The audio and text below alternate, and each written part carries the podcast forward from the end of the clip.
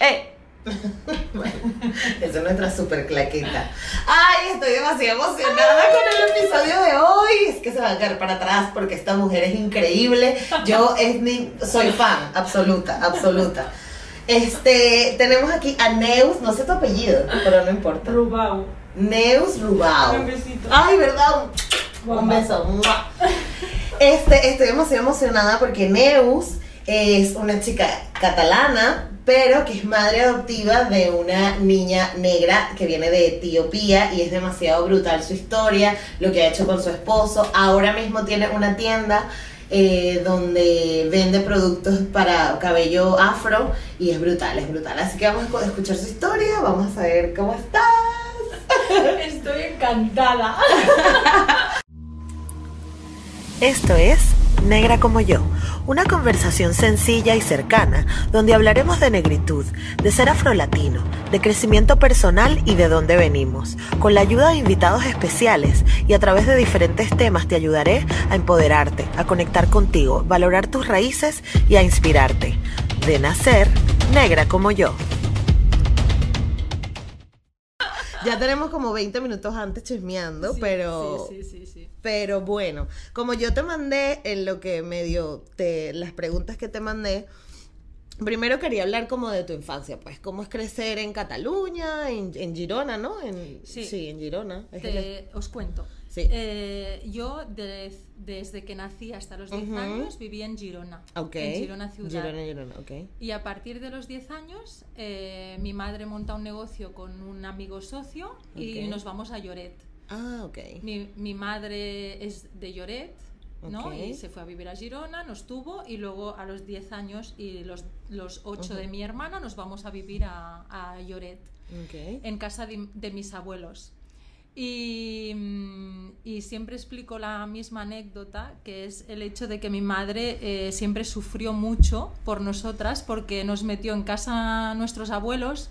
Mi abuelo era ciego, mi abuela tenía que cuidar de, de mi abuelo, abuelo, que claro. eran mayores. Y ella dice que siempre lo pasó muy mal porque vivíamos en una casa muy antigua. Claro. Eh, yo, mi habitación era eh, una cama y unas estanterías de estas tipo tienda, ¿sabes? Que no eran ni unas estanterías de, de una Ajá. habitación cookie Claro, como de lo Ikea. mejor. Sí, bueno, es que antes no existía ni. Ikea, que tengo 43. Verga, Neus. Y, o sea, los que están viendo por YouTube 43. no se van a creer que esta mujer tenga 43 años. Excelente, me encanta. Gracias. Pero eso es por la vida que lleva, así que está bien. Eso va en la mente.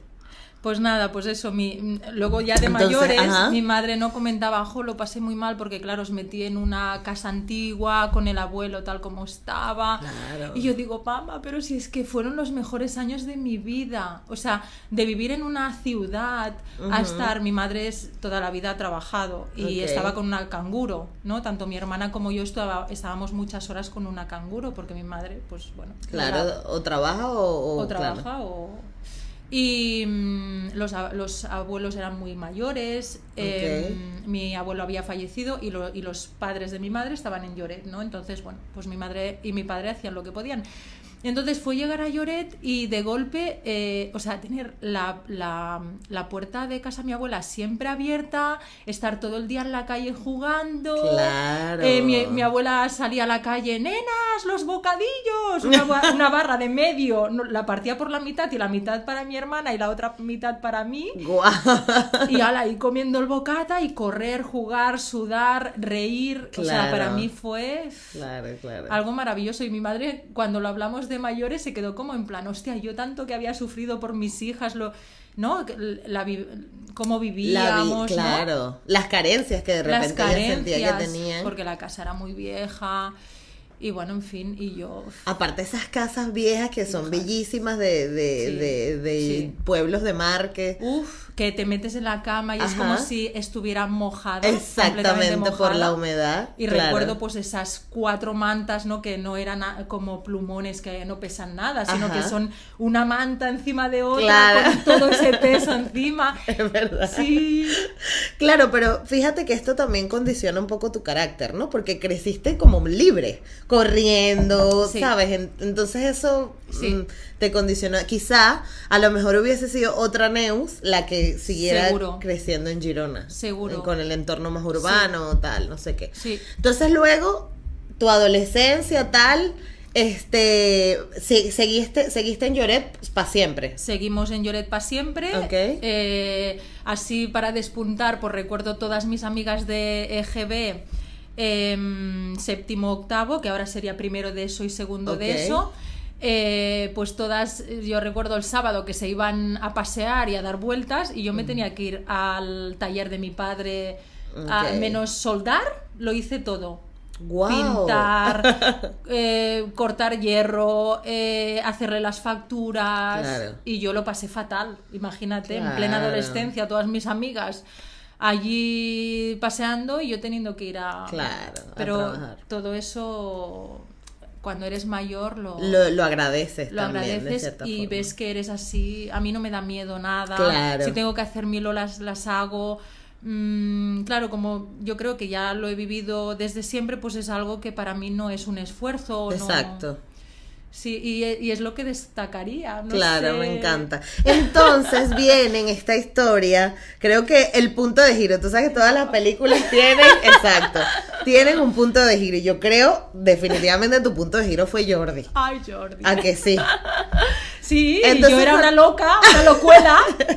Yo amo el baile, o sea, es mi vida. Es... Ajá. Y aparece Jordi, que odia el baile. Coño. es músico, odia el baile y, mm, y bueno, y, y me, me transforma, ¿no? Nos transformamos, vaya. Exacto, los dos, claro, porque tú Los también le habrás aportado cosas a él. Sí, sí, sí, sí. Y entonces, bueno, se conocen, se casan, ¿no? Bueno, no. Sí. Se conocen primero y luego se tienen que casar por... Sí, nos tenemos que casar porque mm, eh, pues decidimos ah, eh, ser padres Ok. adoptivos. Exacto. Ahora bien, esas conversaciones, porque es que yo me lo imagino en plan, no sé, ¿cuán- ¿qué edad tenías cuando conociste a Jordi? ¿16, 17? Ah, no sé? 17. 17 Sí, años. Entonces, 16, cuando- 17. Que uno está en esa edad donde se plantea el futuro, donde tú, ay, no, y nos vamos a hacer tal cosa, tal cosa. ¿Ustedes ya en ese momento pensaban, no, vamos a ser padres adoptivos o no? Eh. Yo nunca se me había pasado por la cabeza, o sea, nun- no, no, no, te- no conocía a nadie, ni no sé, no, no se me habían pasado nunca por la cabeza. Y fue Jordi que un día me dice, oye, pues yo he pensado de adoptar. Y yo, ah, vale, pues, pues vale. Pues, pues bueno, ¿no? éramos muy jóvenes, Claro. pero no sé, ay, Perdón, al final, al final uno quiere ser padre, madre, mm, Y ya está. Y ya está. Claro. Mm, y no sé, me pareció bien y toda esta idea con los años pues fue tomando Forma, forma. ¿no? Claro, exacto. Y mm, cuando ya no, no recuerdo la edad, 20 largos, 20 largos, o sea, fuimos a vivir juntos con 23 años, Ok. que aparte fue un golpe muy duro porque a los tres meses de irnos a vivir juntos, mi padre falleció con 54 Wow. años Wow. fue muy duro, fue una época muy dura. Y, y bueno, y esto fue tomando forma, eh, decidimos ser padres y tuvimos que cambiar unas cosas. La primera fue, ten- ten- eh, nos tuvimos que casar porque cada país tiene sus normas y Etiopía pues tenía estas Tenía las normas. claro. Y también nos fuimos a vivir a Blanes, que es 6 kilómetros de Lloret, que es don- de donde vive Jordi. Y nos fuimos a vivir a Blanes porque también eh, cuando adoptas tienes que pasar un CI, ¿vale? Tienes que hacer entrevistas con psicólogos, asistentes sociales, hacer un curso y una persona decide si eres apto para ser padre adoptivo o no. Wow. Wow. Ajá, pero exacto, vamos ahí.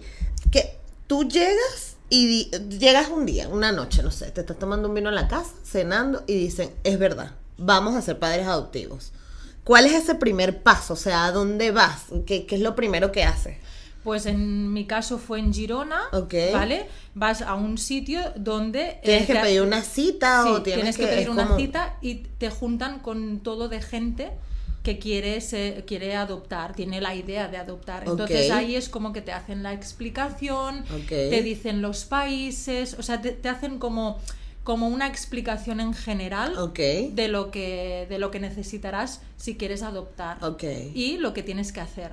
Entonces, a partir de ahí ya pedimos cita para empezar el CI. Mm, En Cataluña, cuando yo lo hice, eran 990 euros, Wow. ¿vale? No hay otra opción. En Madrid, por ejemplo, es gratis o pagando. Si pagas, eh, en dos, dos meses o así, creo que ya tenías eh, el CI.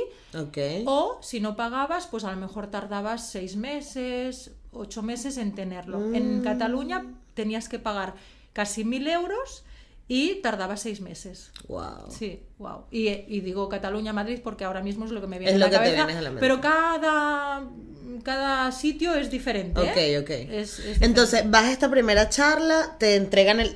Ahí aplicas para el CI, ¿no? Supongo. Nos apuntamos Ahí mismo, ok. y nos dan cita para empezar el CI con un grupo de, de, de familias. futuros padres, Sí, yo recuerdo que habían una pareja de gays, habían muchísimas parejas de mm, separados con la mujer más de 40 y bastantes que querían ser padres como mm, familia nueva. Wow. ¿Sabes? Entonces, como no lo podían hacer biológicamente, lo hacían adoptivamente. O sea, Ok. mm, familias de 45 años que, que se habían separado los dos o uno y querían ser un- una familia, ¿no? Ok, ok. Ellos, ellos no, no con las parejas Anteriores, anteriores, sino con o hijos anteriores, sino con un hijo común entre ellos dos. Ok. Luego, los que no eran fértiles, que habían pasado por in vitro. Ah, claro, porque para que sepan, no es que Neus, es que no es que no pueda tener hijos, sino que simplemente su decisión Es mi primera opción. es tu primera opción, exactamente. Correcto. Y ya está. Y ya está. Y punto de pelota porque me da la gana. Exacto. Y no tengo por qué. Están viendo porque les decía que ella creció libre y hace lo que le da la gana. Así es. claro. Así es, y las decisiones se toman así, como tú las sientas y como tú, Sí. como te vengan a ti. Sí, sí, porque eh, es lo que comentábamos antes, ¿no? Que al final es eh, cuando tienes, que eso con Talaku ya nos reímos mogollón, porque eh, llega, con la edad de Talaku, Ajá. llega diciembre, eh, ¿qué vas a pedir por los reyes? ¿Qué vas a pedir por...? O sea, ya estás un mes o, o diciembre, ¿eh? Claro. Un mes que es, la gente es monotema. Solo le pregunta al niño por el tema del, del- de los reyes. De los reyes. Eh, llega septiembre. Ah, ya tienes ganas de empezar el cole. O sea, todo el mundo que te encuentras habla del cole. Entonces, en la vida de adulto, a la que tienes mm, 15 años, si no tienes novio o no Ajá. tienes novia, ya eres raro. Claro. Si no te has casado con 25, ya eres raro. Si a los 30 y algo no tienes hijos, ya te empiezan a preguntar, pero ¿no, eh, ¿no, ¿no quieres tener hijos? Ajá. No, yo tengo unos amigos de Bilbao que eh, ellos han decidido no tener hijos. Exacto. Y punto. Porque Claro, me da la gana. Claro. Pues eso se ve que, bueno, a que la- no, la, gente no se lo toma bien. la Claro, porque es eso, es cuando, cuando vas para la universidad, cuando vas para la universidad, cuando vas pa- te gradúas, cuando te casas, cuando te casas, cuando te casas, cuando tienes hijos, cuando tienes, tienes el Ahí primer está. hijo, cuando tienes el otro, cuando tienes Ahí coño, dejen coño, vivir. Coño, coño, basta ya. Basta. En Venezuela decimos coño de la madre. Coño la madre, pues eso. A ver, ¿por qué me, por qué me Así tengo te que casar? A ver, ¿por qué me tengo que casar? Exacto. No puedo ser feliz yo sola, que ahora Exacto, con los es podcasts de Charuca, ¿no? Es como Sí. que pa, pa, pa, pa, el tema de, de, no, quiérete a ti. Exactamente. Yo me necesito a mí, Exacto. no necesito un hombre que me salve la vida o una mujer, porque también eh, puede, puedes eh, tener, eh, tu pareja puede claro. ser sí, una sí, mujer. Claro. Entonces, eh, ¿por qué no quiero tener hijos biológicos? Porque no tengo ninguna necesidad. Exactamente. Punto pelota. Exacto. Entonces entramos, pasas el C, el CIE, ¿no? CIE se llama. El CIE, están todas estas parejas, empiezas como tu formación. Sí, y la luego. formación, correcto.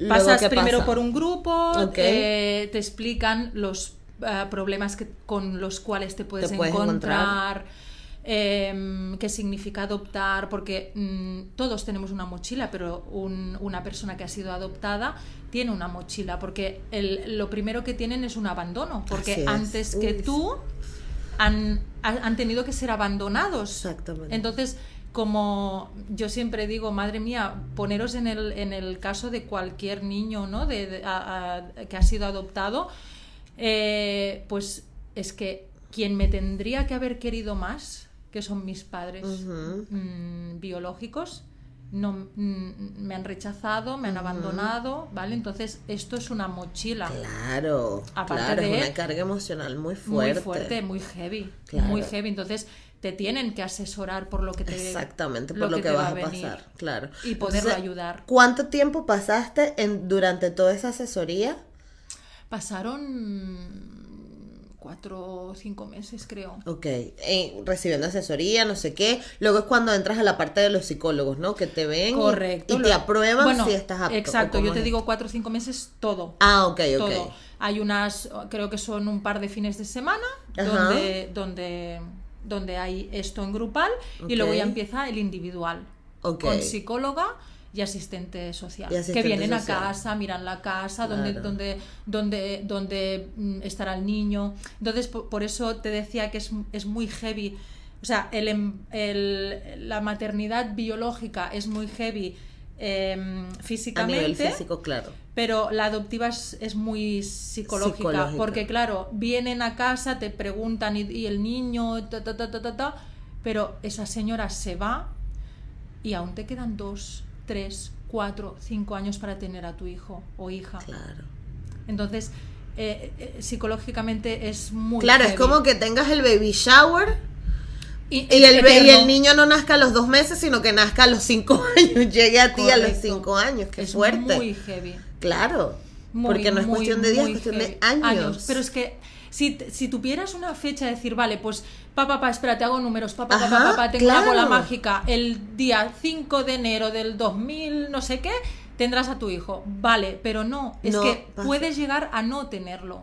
Wow. A que todo se, se, Se derrumbe. se derrumbe, Claro. a que el país cierre. Y tú, y tú en ese momento comprabas ropa, hacías cosas buscando No. cómo, cómo gestionabas tú esto a nivel psicológico. Luego que viene la visitadora a casa y ve todo y ya.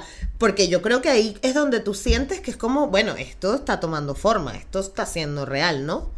Sí, está todo. O, o en qué punto lo ves que se ya se está, epa, esto está pasando. O nunca te sentiste así porque no querías.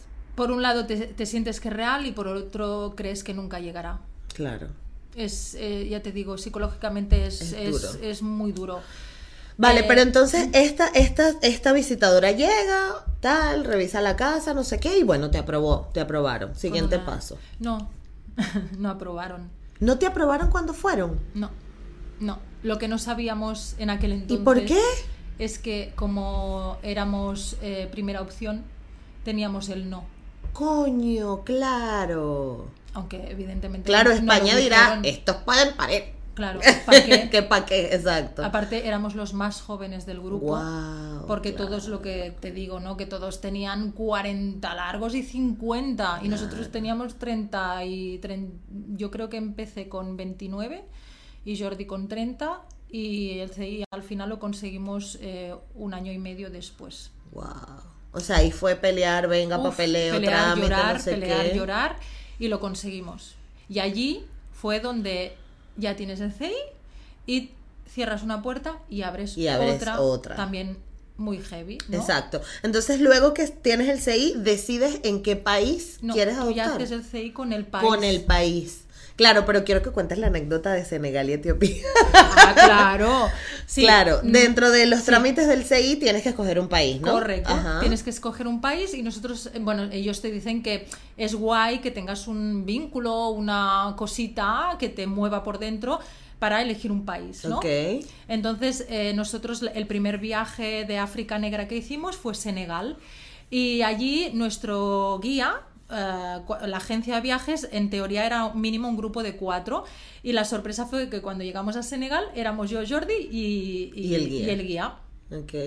Entonces, eh, el, el- el guía, claro, estuvo, pues imagínate, eh, 10 días con nosotros, eh, que era como, bueno, éramos tres, no éramos dos. Claro. ¿no? Y tú de viaje romántico con, con el guía. Bueno, es- se llama Yaji Ah, se llama Yaji. Ok, Yaji. y yo me llamo Yara porque me puso un nombre senegalés. ¡Ay, qué bonito! Me puso el nombre de una de sus hermanas, que es, que era- que es la más loca, y me puso el nombre de la hermana loca, Ok. que es Yara. Y, y hicimos una amistad preciosa. Nosotros, como llevamos tantos años saliendo juntos, porque Ok. nosotros ahora en julio hará 28 años que Wow. salimos, o sea, que, que empezamos a salir.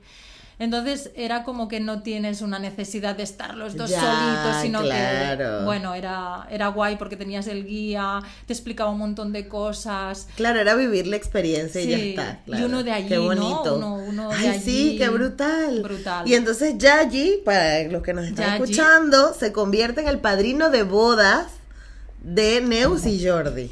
Correcto, él es un tío súper inteligente, vino a Suiza a estudiar, eh, ha- ha- haciendo eh, dos carreras a la vez y trabajando en el McDonald's por la noche. O sea, O sea, háganle una estatua a Yaji. agárrate, Sí. que viene en curva. Claro, sí, sí, sí. Eso sí que es, es bueno, Ya, ya, ya. eh, yo lo adoro, es, es un tío, bueno, para tomar ejemplo. Claro. Ahora Entonces- está en Canadá, ahora está en Canadá Claro, trabajando entonces- en un banco. Ah, O sea, hombre, sería lo mínimo. Lo mínimo, Y ¿verdad? Canadá agradezcan que tienen a Yayi, Madre ¿ok? mía. Porque si no ese banco no estuviera en pie. Coño, con ese perfil que tiene Yayi. Madre mía. Entonces, este, tú, ustedes cuando están haciendo el CEI, el Sí. CIE, no me acuerdo. El CEI, dicen, bueno, Senegal obviamente porque ya hemos estado allí, Correcto. conocemos a Yayi, ¿no? Correcto, y tenemos ese- tenemos ese nexo con ellos. Pero ¿qué Exacto. pasó? ¿Qué pasó? Que Senegal para adoptar necesitamos cinco años de boda. O sea, que hiciera cinco años que estuviéramos casados.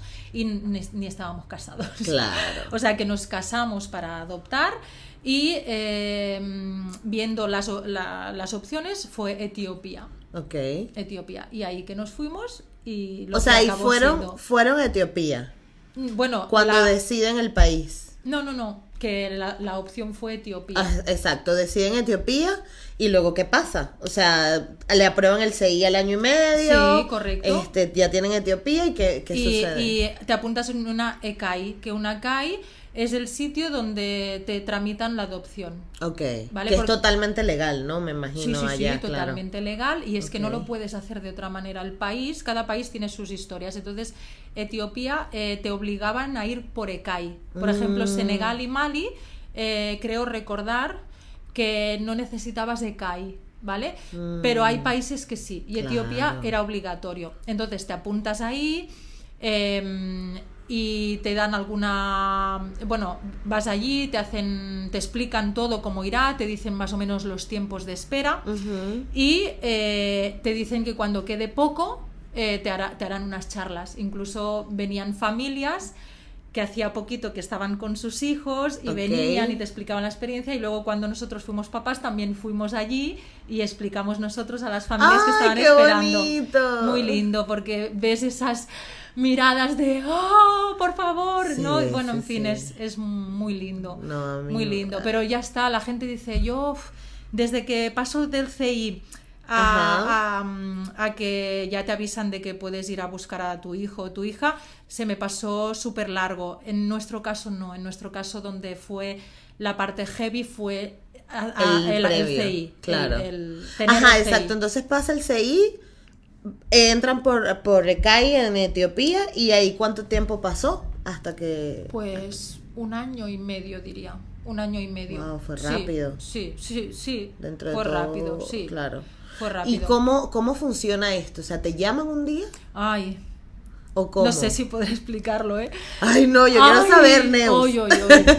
Mira, te cuento. Eh, bueno, llega un momento que empiezan a asignar, o sea, te hacen un grupo pequeñito, que por cierto, hoy estamos en Barcelona Ajá. y hoy hemos quedado con una de, o sea, fuimos tres familias, Ok. ¿vale? Pues esas tres familias eh, tenemos un vínculo y hoy justo vamos a la Etíope a, A comer, a comer. claro. Pero bueno, eh, eso, que se- me voy por las ramas, perdón. Eh, empiezan a asignar a tu grupito de, de, de CAI, ¿vale? Ok. Ah, asignar quiere decir que, que te- un día te llaman y te dicen, ya, ya eres mamá o papá No. de, esta niña o este niño, es así, así, así. Y, y esta selección. lo hace o sea. Lo hace Ah, eso es lo que te iba a decir. O sea, Tú no, sabes si es niño, si, tú si es- solo sabes que en mi caso de 0 a 3. Puede ser un bebito de un mes, puede ser un, Wow. un niño de 3 años o una niña. Claro. Y en ese Sí. punto que te llaman, ¿tú tenías algo? ¿Habías comprado? Es que yo no, estoy no, angustiada. no, no, porque Es lo aunque que tú hablas dices. con mil, yo te, yo Te conozco a muchas y tienen la habitación ahí preparada un año y medio, tienen ropa, yo qué sé, Coño, yo pero no. es porque también es jodido. Bueno, tú porque eres así lanzada, Sí, ella sí, es sí, libre, ya se los dije. Que eso, o sea, en tu casa porque tú eres libre y, y- y decidiste, mira, yo no voy a. También cuidándote, ¿no? Es como una cuestión de, de cuidado. Yo mejor no me emociono, yo te espero tener a la, a la niña o niño aquí y ya luego vemos. Ya luego, si hay que correr al Mercadona que comprar pañales, corremos al Mercadona. Pero a mí me da angustia porque es eso. O sea, tienes un niño de 0 a 3 años, si no tienes biberones, no tienes pañales, no tienes ropita. No, pero tranquila, que una vez te asignan, estás tres meses hasta que vas a buscarla. Ah, exacto. Madre mía, no te preocupes, hay tiempo. Entonces te llaman, ¿vas a ser madre? Yo esto, espera que esto es, es de piel de gallina. Ay, sí. Estaba en el trabajo que en ese momento estaba, que yo soy administrativa y fotógrafa, y en ese momento estaba de administrativa y, mm, y estoy eh, allí trabajando tan normal y me llaman y veo que era la ECAI. Entonces es como que se paró el mundo. Claro. Se paró el mundo. Yo temblando, y digo, Ay, no. sí, Neus Rubau, digo, sí, sí, soy yo. Bueno, que tengo buenas noticias. O sea, es que... Te llaman no, desde Etiopía. No, no, no, desde Barcelona. Ah, la, la, la ECAI ECAI es de Barcelona. Ah, ok, ok. Badalona. Ok, ok. Entonces es como... Sí, sí, porque la gente de Badalona no se nos enfade. Entonces es como, ay, ay, Dulos, le iba diciendo, ay, Dulos, no me digas, Dulos, no me digas, Dulos. Y ella, sí, sí, sí te digo, Dulos, no me digas, no me digas. Sí, sí, sí te digo. Dime, dime. Dice, es una niña. ¡Ay, una niña! Llorando, yo a Ay, mares. no. Una niña, una niña. Yo solo repetía, una niña, una niña, un lorito. Y luego, ¡ay!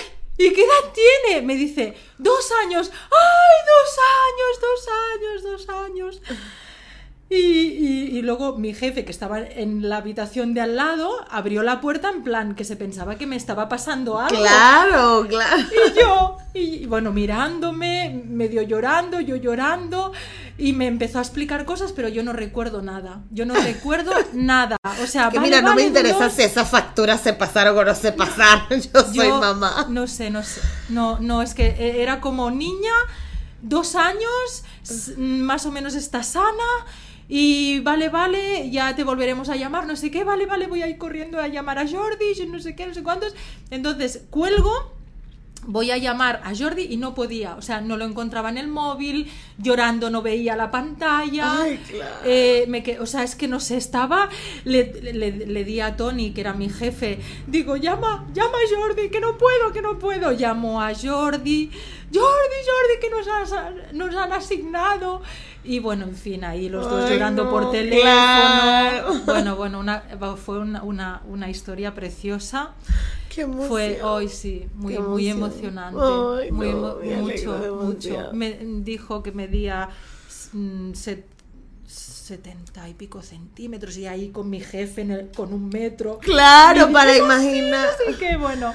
Entonces te llaman este derroche de emoción. Yo me imagino que te llegó a la casa. Yo me hubiese bebido todo lo que tenía en el bar, en la fiesta y no sé qué. y Después, qué mierda, hay que buscar a la niña. Pero primero es como una emoción. Yo recuerdo el día siguiente ir a Ajá. trabajar sin voz, no tenía voz. Claro. Porque me pasé. ¿Qué hiciste horas- ese día? Pues mira, me pasé, eh, me dijo mi jefe, plega ya. Claro. porque es que no- mi cabeza no, No está- da. no estaba allí. Claro. Y al mediodía, claro, me, me dediqué a llamar a todas mis amigas y, y ahí explicando la, la misma anécdota una y, Y otra, otra. y otra y otra. Y recuerdo el día siguiente de, de- de no tener voz, o sea, no tenía voz. Claro. Y luego ya te citan para al cabo de dos días o así, no, no lo alargan mucho para ver la foto de tu, de tu hija. Ay, por favor. y fue allí como recuerdo de hacerme una foto antes de, mientras estábamos esperando de ver la foto y la tengo guardada de no sé de, de esas emociones que fluían y nada y recuerdo de haber el y te dijeron el nombre en ese momento ahí es donde nos dijeron el nombre Talaku eh, donde nos dijeron pues la salud, que bueno, que estaba viendo toda la historia que, que se sabía, que se sabía y, y, nada, y más o menos pues lo que tardaríamos en ir, lo que teníamos que hacer, porque claro, papeles, pues, uf, papeles mil de los que ya habíamos hecho y de los que tenías que dar poderes a una señora etíope para que fuera el primer juicio allí, porque cuando nosotros adoptamos el juicio, el primero lo hacía una persona que tú le dabas los poderes y luego más tarde ya era la propia familia que tenía que ir a hacer el juicio y luego a... Claro. Lo que yo te iba a preguntar era, ¿la familia en Etiopía qué hace? ¿Como que la paternidad la cede? ¿O cómo funciona a nivel legal? Legal... O sea, ¿por qué tienen que ir a un juicio? Para, claro, para, para dar, mm, o sea, conforme ellos dan a sus hijos em, legalmente, que no han sido coaccionados ni hay nada raro. Exacto, claro, claro, claro. Y dando el poder a, los nuevos padres. A los nuevos ok, ok. Entonces, en Etiopía saben tu nombre y el de Jordi. Sí, y cada año tú haces, haces un informe y va a Etiopía conforme la niña está bien y, ah, envías todo un informe, sí. Qué guay. Entonces sale este juicio, va primero el juicio de la apoderada. Sí, luego ya cuando estamos a una semana por viajar no sé qué historia pasa y nos lo retrasan una semana, os podéis imaginar, después de tantos años. Por eso te digo que al final es como que te haces un como una, una capa protectora en plan que, dices, ¿ves? cómo tenía que pasar algo, no sé qué, ya entres en el bucle ese. claro, claro. Pero no, a la semana luego, bueno, a la semana fuimos. Jordi, con Jordi decidimos irnos un día antes para conocer el país, porque claro, cuando estás ahí no estás para hostias. o sea, estás para tu hija y punto. Digo hija porque en mi caso fue una, una niña. Y, y queríamos ir un día antes para. Porque el viaje es, larguito, ¿no? Sí. Tienes como una eh, ocho, Bueno, es una escala. Y en total son unas ocho horas o así. sí. Y perdimos. Eh, eh, queríamos ir un día antes para conocer un poco el país porque sabíamos que no lo podríamos conocer porque estábamos centrados en otra historia.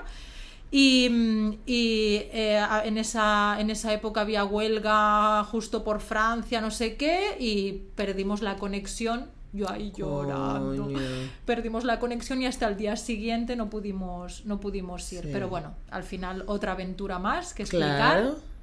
Y, y, nada, y, llegas, llegas eh, llegamos un día a la noche a Addis Abeba. Addis Abeba Addis, se llama. Addis Abeba. Addis Abeba. ¿Y Talaku nació ahí? ¿O nació en No, nació en el sur, ella, ah, sí, es del sur. Y, mm, y, llegas allí y ves, o sea, yo recuerdo de llegar en el hotel, abrir una puerta del comedor y ver como siete, ocho familias con sus siete, ocho niños. Eh, ¿Ya? Ya que se iban. Coincidimos una noche. Claro. Entonces fue como, ay, nos dieron un montón de consejos. Eh, a ver tu hija, a ver, le enseñamos la foto, ¡ay, qué simpática tu hija! Yo estuve ahí jugando con ella y yo Ay, ya la conocía, Porque el, eh, dos días antes de irte vas a la casa cuna y te hacen una les hacen una fiesta de despedida. Y conoces dónde han estado viviendo esos meses. Y, y claro, ellos habían ido habían visto todos los niños que estaban allí y conocían a nuestra hija y era como, ¡ay, es que es tan simpática, es tan mona, es tan tal! Y no sé qué, y hacía no sé qué, claro, imaginar, o sea, esa noche no durmió nadie porque el día siguiente nos la traían en el hotel, en un taxi. No. Sí, y cuando, bueno, bueno, bueno, yo ni desayuné, me adelgacé de 5 kilos. O sea, me quedé con 54 kilos en, el, en esos tres últimos meses. Claro. Sí, sí, porque yo soy muy nerviosa y se me ponen los nervios en, en, la barriga. Hay gente que le da por comer y hay gente que le da por no comer. A mí me da por no comer y me quedé pero súper, súper delgada. Entonces, bueno, imaginaros, o sea, eh, queda una hora para que te traigan Claro, a no, tu los hija, cinco queda media ¿Dónde está el hora. O sea, Ay, no, no, no. saltaba eh, los dos otros las otras dos familias porque íbamos ¿Y con Jordi qué dos- hacía? Porque Jordi, se es me un cachapán. Ya, Jordi, bueno, pues ahí Ahí. tranquila, tranquila, y yo no puedo, y saltaba, saltaba, no podía hacer otra cosa. Y uno de los padres se, era un patio, en el hotel era un patio, y se fue para afuera a ver si llegaba el coche, y de golpe dice, ¡Ya llega! ¡Ya llega! Mira, yo, es como, como que el, el tiempo mundo se se para, el mundo claro. se para. Y llega el taxi y vemos a tres está en chiqui- modo avión. tres- Ahora no puedo ayudarte. Me encanta. pues tres cositas chiquititas dentro de un taxi y diciendo hola, hola, hola, que debía ser la única palabra que les sabía explicar. Ay, no. Porque claro, la en la casa cuna les están, les explican. Claro. Y teníamos- y, y los padres que, está- que están en la casa cuna que vieron son de distintos países, me imagino, ¿no? No, en, o son en todos nuestra españoles. casa cuna eran todos españoles. Ah, Sí, ok, ok, sí. ok.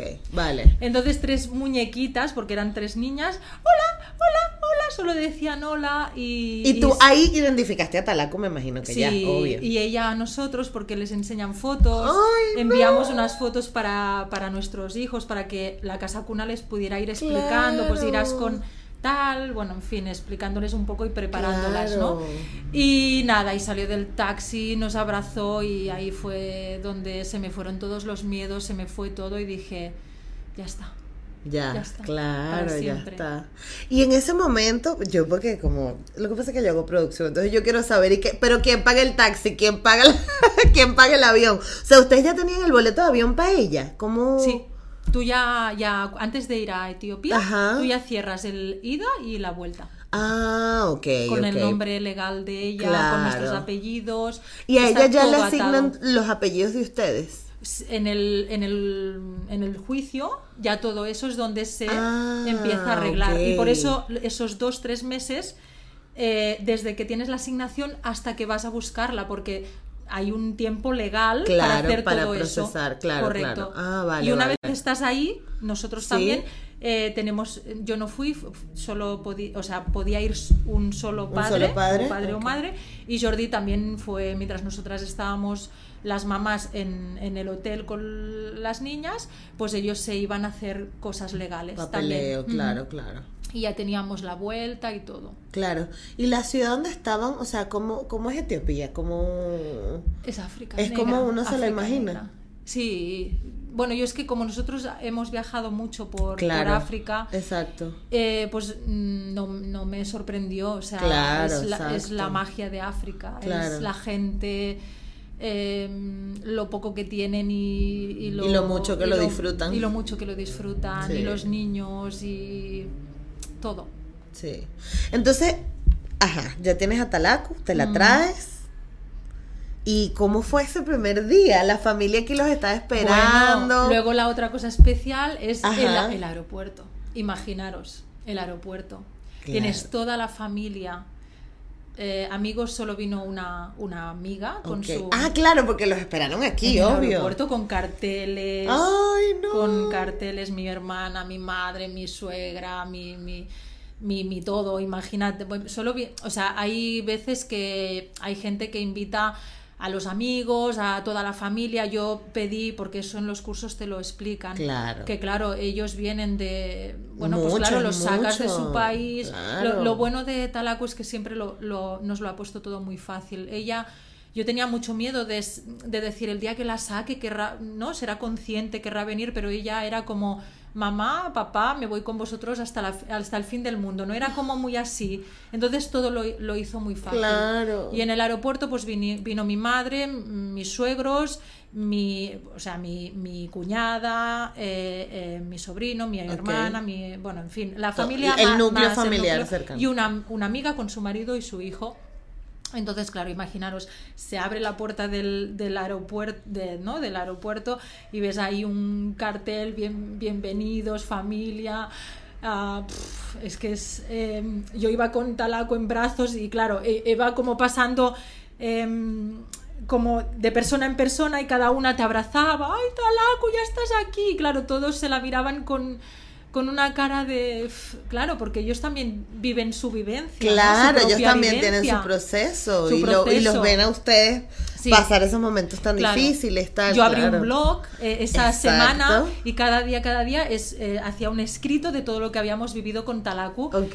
Y mi cuñada decía, ¿qué haremos ahora sin, teleta sin teletalaku? Porque era como, como una, Claro, ver una telenovela. Exacto, de exacto. yo, pa, pa, pa, explicando todo y, y fue precioso. fue Claro, entonces me imagino que llegan a la casa, ella, bueno, es que la talacu Ella fue es directa a mi zapatero. ¿Cómo que? A mi zapatero. ¿En serio? En serio, mirando todos los zapatos. Iba sacando los zapatos y se los iba probando ¿Y todos. ustedes qué hacen como papá? O sea, la dejan hacer todo. ¿A qué te refieres? O sea, la dejaban, yo imagino, yo no sé, yo imagino que ella te sacó todos los zapatos y tú la dejaste, pues, ¿sabes? Llegamos Como- a casa y nada, y es que ella, ella- al final los niños lo viven de otra manera. Claro, Tú- claro. lo- tú lo vives como, ya estás en casa, talacu, qué tal, pero ella está viviendo en otro, en, o- en Claro, otro está como en la curiosidad. Claro, entonces ella, imagínate una niña de tres añitos y de golpe le estamos enseñando la habitación y de golpe ve el, el típico zapatero del Ikea que es, que es abierto, Ajá. que tiene, la- y claro, vio los zapatos y ahí que se murió de amor. Me encanta. Y ya está, y, y es que fue todo muy fácil. No siempre es así. Ya, tengo, ya. tengo historias que os puedo explicar que no siempre es así, de la niña ver a sus padres y llorar y llorar y tres horas llorando y no tener consuelo esa niña. O sea, Eso era lo que te iba a decir. Hasta ahora, todo lo que has contado, pues dentro de lo que cabe, aunque fue difícil, es fantasía. Pero Sí. ya Talaku, para que sepan, tiene 12 años. De eso es un mujerón espectacular, porque aparte es bellísima, la acabo de conocer. Y. eh, ¿Qué momentos difíciles que te acuerdes viviste sí, con ella? Difíciles, pues de golpe em, rechazar su color de piel. Mm. Con tres años y medio, coger, lamerse la- los dedos y empezar a frotarse. Claro, y, y renegar de su color de piel. claro. ¿Y Eh, cómo fue el trabajo de ustedes allí? O sea, ustedes, no sé, les contaban historias, le, ¿cómo, cómo es el- la forma didáctica que, que manejan la paternidad, sabes? O sea, ¿qué, qué hacen Yo- para que ella no se sienta yo- mal? Porque al final su círculo es todo blanco. Correcto. Y- Entonces, por eso, eh, claro, yo lo. Bueno, es que ahora me voy a ir un poco, pero a, raíz de la tienda que monto. eh, lo prim- las primeras clientas que tuve todas fueron mi perfil entonces yo era casi asesora personal o sea ya no era de pelo sino que también muchas veces ah, daba consejos a, a mamás que tenían esa desesperación yo siempre lo he llevado muy bien ¿Por qué? Porque eh, hay una asociación aquí en Barcelona que se llama DIF, ¿vale? Que yo les doy mil gracias porque gracias a ellos y a el ir yo allí me hice socia y toda charla que hacían yo, yo cogía con Jordi y nos íbamos Vamos, y claro. pam, pam, y os vais a encontrar con esto, y va a pasar esto. Entonces yo ya iba por delante. Claro. A mí el día que me hizo con- lo de frotar, yo no me puse histérica y dije, ¡ah! Mi hija renega de sus raíces. No, No, no. claro. Simplemente su madre y su padre son blancos, sus abuelos son blancos, sus sobrinos son blancos. Ella quiere ser igual. No que renegue de sus, de sus raíces. Claro, es que es un no. pensamiento completamente lógico. Correcto. A ver, si a mí me cogen y me llevan a África y mis amigos son negros, mis padres son negros y toda mi familia es negra, ¿de qué color voy a sa- ¿Querer ser? querer ser? Claro, claro, Negra, ¿verdad? claro. Pero no, no te lo cojas como algo mal. Yo, le- yo a todas las mm, madres, sobre todo, que son las que me llaman, me dicen, ay, ne", os digo, "Ch, qué bien que esté haciendo este proceso. Qué bien que lo haga ahora. Necesito. Que no lo haga con 12, 15, 16 años, que lo haga con 4, con 5, con 6, porque luego es muy fácil retomarlo, encaminarlo. Y además que los niños son muy resilientes, entonces suelen, sabes, Mm, con lo que los padres le digan ya va más o menos van transformando Claro. lo que lo que piensan. Entonces, ¿qué, qué le dijiste cuando ella se, se intentaba?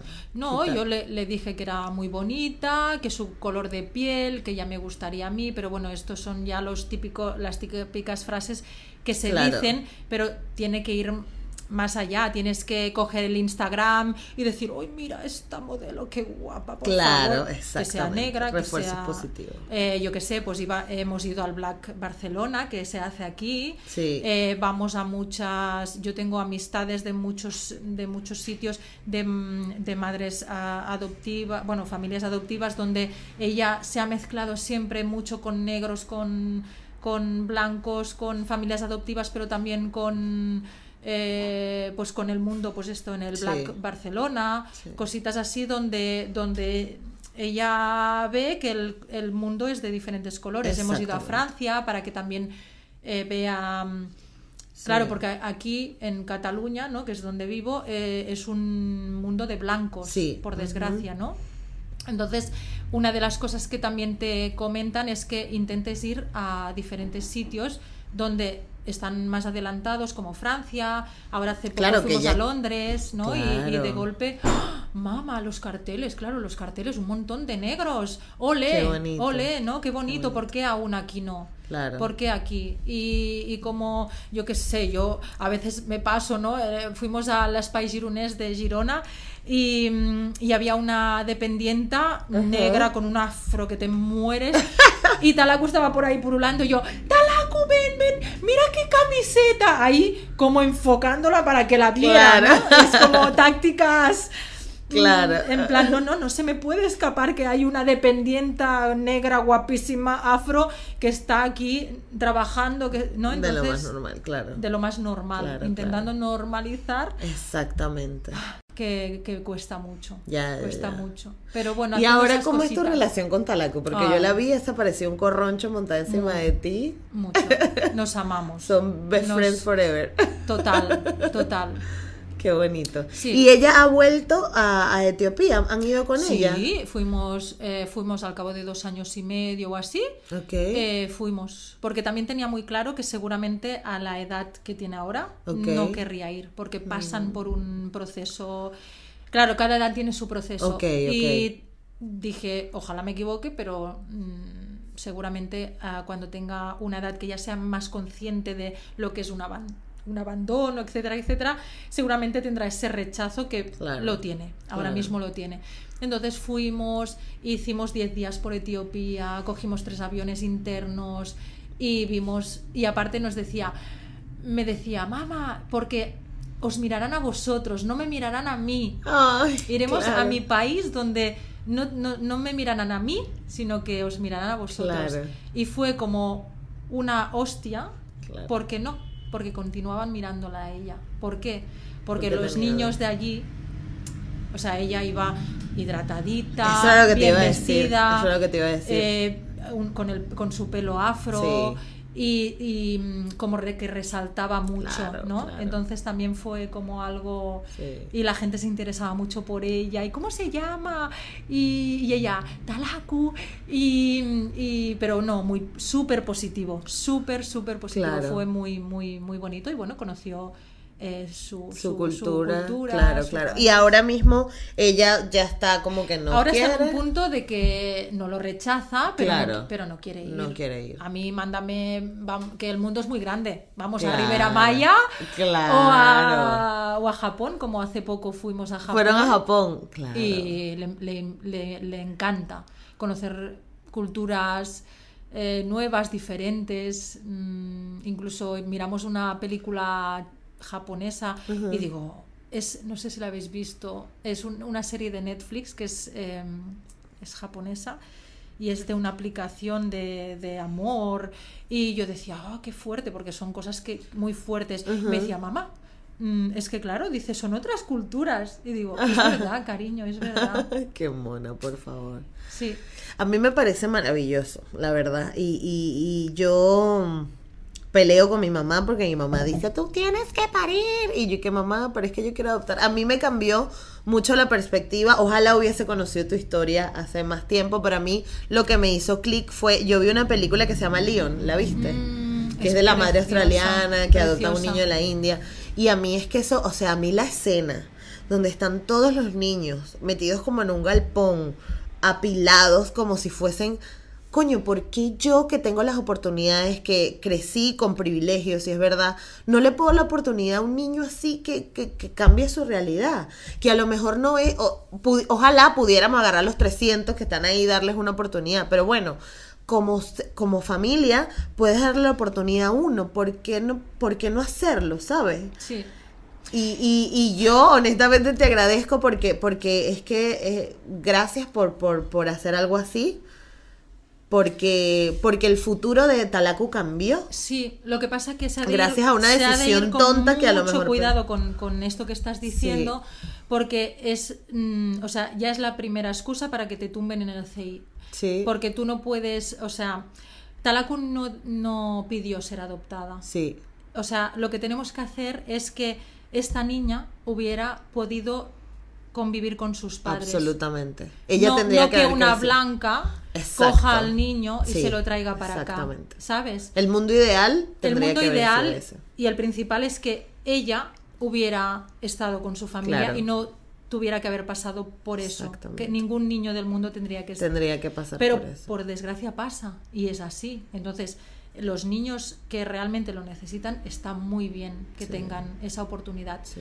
Y, mm, y no ha de ser la única motivación. ¿Por qué? Porque yo ahora explico mi caso, que realmente he tenido mucha suerte, pero también tengo casos muy heavies de adopciones em, fallidas. O sea, Claro. hay gente que hay un caso de Rusia, no sé si lo llegaste a escuchar, em, que acabaron, a- o sea, adoptaron de Rusia y este niño, ah, sus padres no pudieron más y está en una casa de acogida de aquí. Wow. O sea, que el niño, al final, él no ha decidido que lo adoptaran. Y al final ya no es que esté abandonado en un sitio de Rusia, que al final, mira, es su país, es su gente y es su cultura. No, vine- vino aquí y sus padres mm, eh, legales Ujú. lo abandonaron y ahora está en mano de, de yo que sé dónde. De quién sabe qué, claro. Sí, O sea, esta imagen bucólica también es la mía. total. Yo, yo es como lo viví claro. y lo fácil que me lo puso Talaku y que hemos vivido cosas muy heavies, pues con el tema de la identidad, ¿vale? Que no todo es de color de rosa. Sí, Pero que, mm, que no puede ser solo esa motivación. Exactamente. Y tema madre que comentabas, en mi caso, mi madre no aceptaba que yo adoptara, que eso no lo hemos hablado. Mm. sí. Eh, ella no entendía cómo pudiendo, te- pudiendo Tener- ser fértil quisiera adoptar. Ella, su, su nieto o nieta ideal hubiera sido que, hubiera, que yo la hubiera pari- parido Claro. o lo hubiera parido. Pero también es verdad que una vez eh, llegamos con, con, bueno, desde que hay la asignación y todo, pues bueno, ellos también necesitando un proceso, Exactamente. y lo acaban aceptando y la aman. Pero también es verdad que, hay, que, que no porque tu mamá diga pam, pam, pam, sea mm, ya que no la va a querer o que no lo va a querer, sino que ellos también necesitan un proceso. Y, y ellos tienen una mentalidad de toda la vida de, de, ay, mi hija cuando sea madre, cuando sea madre, ya, pero es que a lo mejor no quiero ni ser madre, Claro. ¿sabes? Y bueno, y eso. Necesitan educarse al respecto. Ay, no. Me encanta. Ahora vamos a hablar de, gracias a todo este proceso que tuviste, Mm. y me imagino que partiendo del blog, nace la idea de crear Talaku, la tienda. No, ¿No? No. ¿Cómo fue? es otra historia. Ay, Dios mío. me encanta. Me quedo en el paro. Ok. por primera vez después de tropecientos mil años trabajando, porque yo siempre empalmaba de un trabajo al otro, estudiando, trabajando, y eh, estaba trabajando en una constructora y llegó, llegó la gran crisis y me quedé en el paro. Entonces hice un curso de reemprender negocios, un curso que hacían en el paro gratuito en Girona. Eh, me, me operaron de un pólipo en las cuerdas vocales, les llamé, les dije, mira, recién estaré operada, no podré hablar, ¿es algo- ¿hay algún problema? No, no, ningún problema, tú vas ahí, escuchas.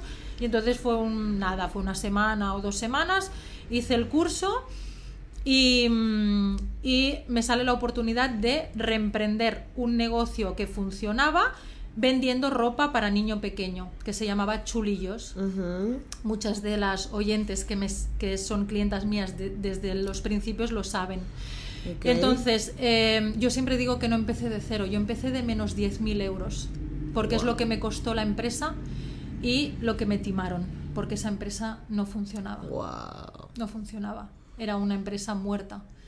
Entonces estuve seis meses eh, batallando para, para aceptar lo que me había pasado, aprendiendo mucho y a los seis meses ya vi que eso era un, bueno, un infierno y tenía dos posi- posibilidades, o cerrar o con lo que había aprendido hacer algo que a mí me moviera. Exactamente. Entonces ahí es donde empieza el proyecto de Talaku. Empecé a- en Chulillos había productos de niños pequeños y productos de pelo. Imagínate el caos. Mm, qué locura, Y empecé ¿no? a vender. Fíjate tú. empecé a vender, la gente me llamaba, los asesoramientos eran de, hora- de una hora y media. Ok. Empalmábamos el, el- el rizo con, pues con eso. Pues, ay, es que a mi niña le pasa esto, a mi niño le pasa esto. Se ha frotado la, la- la mano diciéndome no quiero ser eh, negro. Negro, No te preocupes, que ahora te voy a explicar. Pa, pa, pa. Y todo lo que yo, gracias a DIF, pues había aprendido, pues yo lo también aprovechaba y como no tenía, o sea, yo iba con, yo iba a correos eh, con mi con mi mochilita y un paquete a llevar mi paquete, Claro. ¿no? Hasta que ahora es, es una furgoneta que va cada día llena, ¿no? Wow. Pero el, el proceso fue este. Y mm, Claro, pero Talaku se convirtió en qué? ¿Qué es? Porque mucha gente que te va a escuchar no sabe lo no que sabe, es una tienda especializada en productos de cabello rizado y afro. Y o sea, afro. empezó como afro, solo afro, ¿vale? Y hace dos años también ha empezado como rizado. Eh, pero no es, o sea, su especialidad era que había una persona detrás, porque ya sabes que en temas redes sociales, tiendas online, todo es como muy frío, ¿no? Entonces era como despuntar un poco eso. Detrás de talaku.es hay una persona y encima pues eh, me ayuda y encima me dice, no te compres eso. En vez de decir, cómprate esto, no te compres No te eso". compres eso. No, exacto. porque no te va a servir de nada. Exacto. Es que quiero comprarme seis cosas. No, mujer, con tres ya es suficiente. suficiente. Empezamos por tres y ya poquito a Que poquito. pudieras decir, cómprate las seis, porque al final. ¿no? Totalmente, pero luego es un cliente que te va a comprar una vez, no te va a comprar dos. Más nunca, Claro, exactamente. porque em, yo empiezo desde una necesidad de ir a Barcelona a buscar productos con mi mochila llena. ¿Eh? El, el tío que me vendía, sí, sí, bueno, bueno, bueno, bueno, bueno, venga, la mochila llena, llegaba a casa y decía, ¿cómo coño empiezo? Claro. ¿Qué hago con este pelo que me domina? Porque a mí me dominaba, al principio me dominaba, y es lo que suele pasar. Sí, sí, es lo que siempre. Y más con una persona blanca, lisa, y de golpe te viene un afro. Claro, entendiendo un cabello afro. Una- un cabello afro que Claro, tiene, tiene su historia. Tiene su movida, Tiene claro. su claro. movida. Y además que no estamos educados para entender este cabello. Claro. Porque es un cabello que por tantos años se escondió, Correcto. que la- las personas no... A mí, a mí me sorprende mucho, por ejemplo, que no hay peluquería. O sea, tú vas a una peluquería y las peluqueros, los peluqueros lo primero que quieren es alisarte el pelo. Correcto. Y es como que coño, no, o sea, trabaja sobre esto. Correcto. Pero es que al final también los entiendo, ellos no saben tampoco. No saben. Porque tú vas a las convenciones de peluquería y están peinando a puras mujeres lisas, o rizadas, o con ondas. O con ondas. Que es fácil, pasas el secador y ya quedó y ahí lo puedes manejar. Entonces, entender es como un concepto completamente diferente, es un lenguaje distinto. Empiezas con el living, con el acondicionador, con, acla- con el co-wash. ¿Qué, qué, qué, qué- ¿Qué es un co-wash?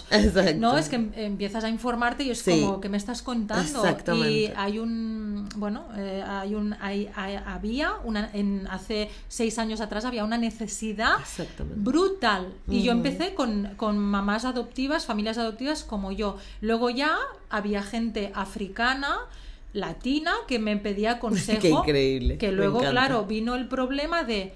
De golpe me siguen en Facebook y dicen, coño, pero si esta tía es blanca con el pelo liso.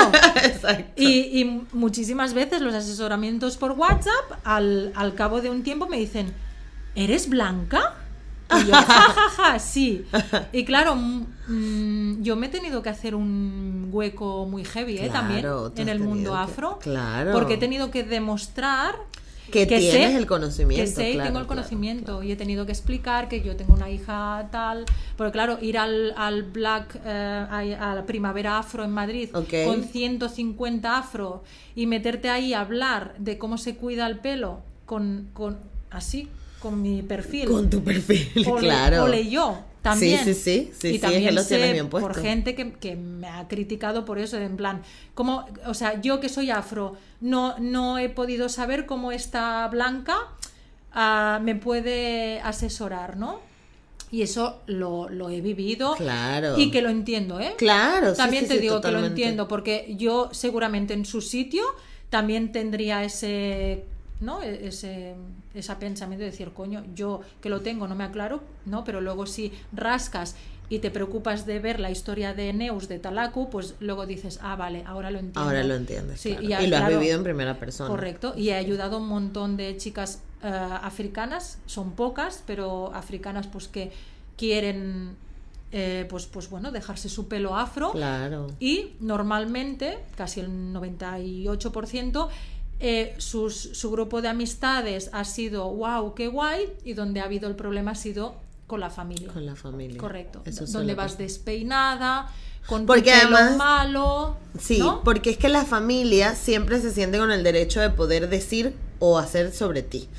Sí, pero también es como protección, ¿eh? Claro, De- también. Porque todo lo- to- las familias todo lo hacen desde el amor. Desde la- y, y deben pensar, ostras, eh, si saco mi pelo afro, o sea, si mi hija o mi hijo saca el pelo afro, tendrá más problemas para encontrar trabajo.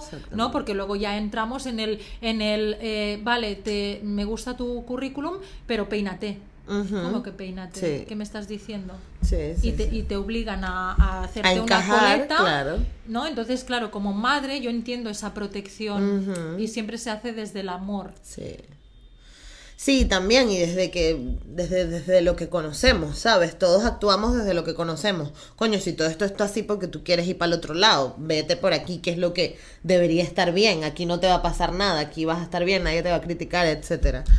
Pero me encanta, me encanta, me encanta esta labor que estés haciendo. De verdad, es maravilloso. Yo, como persona descendiente de afro, este, te agradezco igual porque, porque independientemente de que seas blanco o lo que sea, entendiste un lenguaje nuevo y estás enseñándole a otras a entenderlo. Así amarlo. que es, y amarlo, Y amarlo. además. Y amarlo desde de verdad. De verdad. Sí. Porque yo siempre les digo a las chicas, cuando hago las charlas, les digo, sois un escaparate.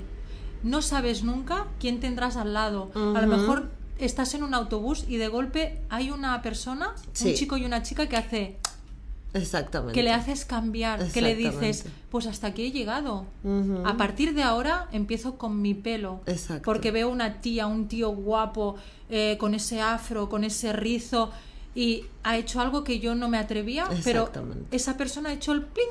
Entonces, tú, cada vez que vas en el metro, eres una inspiración. Y no lo sabes. Ya, Es así, ya, eso pasa. es así. Sí. Pues nada, muchísimas gracias. Yo creo que esto quedó bien, ¿no? Sí, tú Yo estoy encantada. encantada. A mí me ha encantado también muchísimo esta entrevista, de verdad. Nuevamente muchas gracias, gracias Nada, por venir. Este, y nada, ya nos ya te estaré mostrando cómo quedó esto. Y a ustedes, si quieren saber más de Neus, dónde te pueden seguir, dónde te pueden contactar, cuál es la, la- la tienda. La todo. tienda es www.talaku.es. Porque el punto .com no lo puedo tener porque lo tienen unos japoneses. Esos japoneses con el te robaron el talaco. Cuando fuimos a hacer el nombre, eh, dije, va, Talaku, ¿quién va a tener Talaku? ¿Quién va a tener talaco? Pues Tate. Pan lo un tiene. japonés tiene el talaku.com. Ahora, ¿has averiguado qué significa talaco en japonés? A lo mejor tiene algún significado. Seguro, seguro que Seguro tiene. tiene algún seguro, seguro que tiene. Alguna cosa tendrá así. Bueno, en www.talacu.es con K van a poder encontrar toda la asesoría de Neus, que es una maravilla porque te responde al momento, puedes chatear con ella, no la vuelvan loca porque ahí va con los tiempos medio Sí, la verdad justos. es que sí. Pero pueden encontrar todos productos para el cabello afro, eh, accesorios, eh, las asesorías es una maravilla para los que estamos en España. No sé si haces haces envíos internacionales o no. Hago alguna cosa internacional, pero así. Es más jodido, ¿no? Sí, bueno, es más caro. y- Claro. Y, hay mucha gente que me lo pide y en eso estamos. Y en eso pero está. si hay alguien interesado o interesada, que se ponga en contacto privadamente conmigo y, hablamos. Y lo gestionamos. Según el peso y todo, pues eh, miramos el, pe- el precio y todo eso. Exacto. Así que bueno, nada. Muchas gracias a ustedes por estar una semana más y, y ya nos estaremos hablando. ¡Eh!